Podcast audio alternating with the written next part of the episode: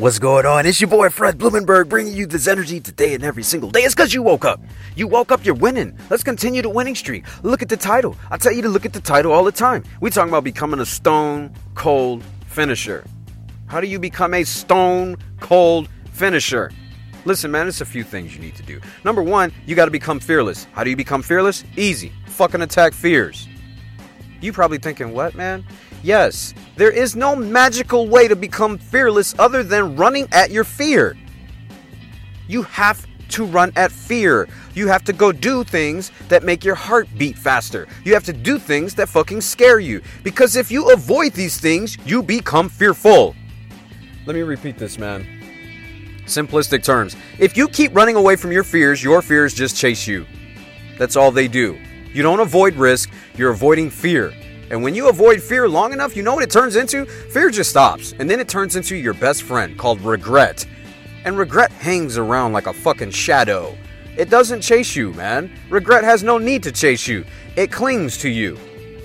And it sticks there like fucking like a shadow, dude. And it does not leave you alone until you finally attack the fear that you decided to run away from. But I want you to understand one important thing. The best way to attack fears, just go do them. You're afraid of swimming. Go swim. Take lessons. Do something. You're afraid of starting a business. Great. Start a business. Go sell something out of your house. Do anything, man.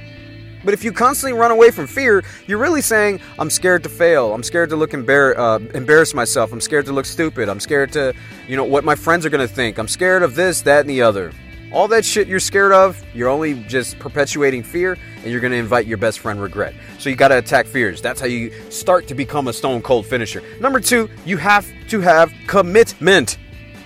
Commitment. You have to. Ha- what does commitment mean, man? Commitment means you've made a promise to yourself that you're going to see something through to the finish. No matter how good, bad, or ugly your journey is, you are sticking with this shit.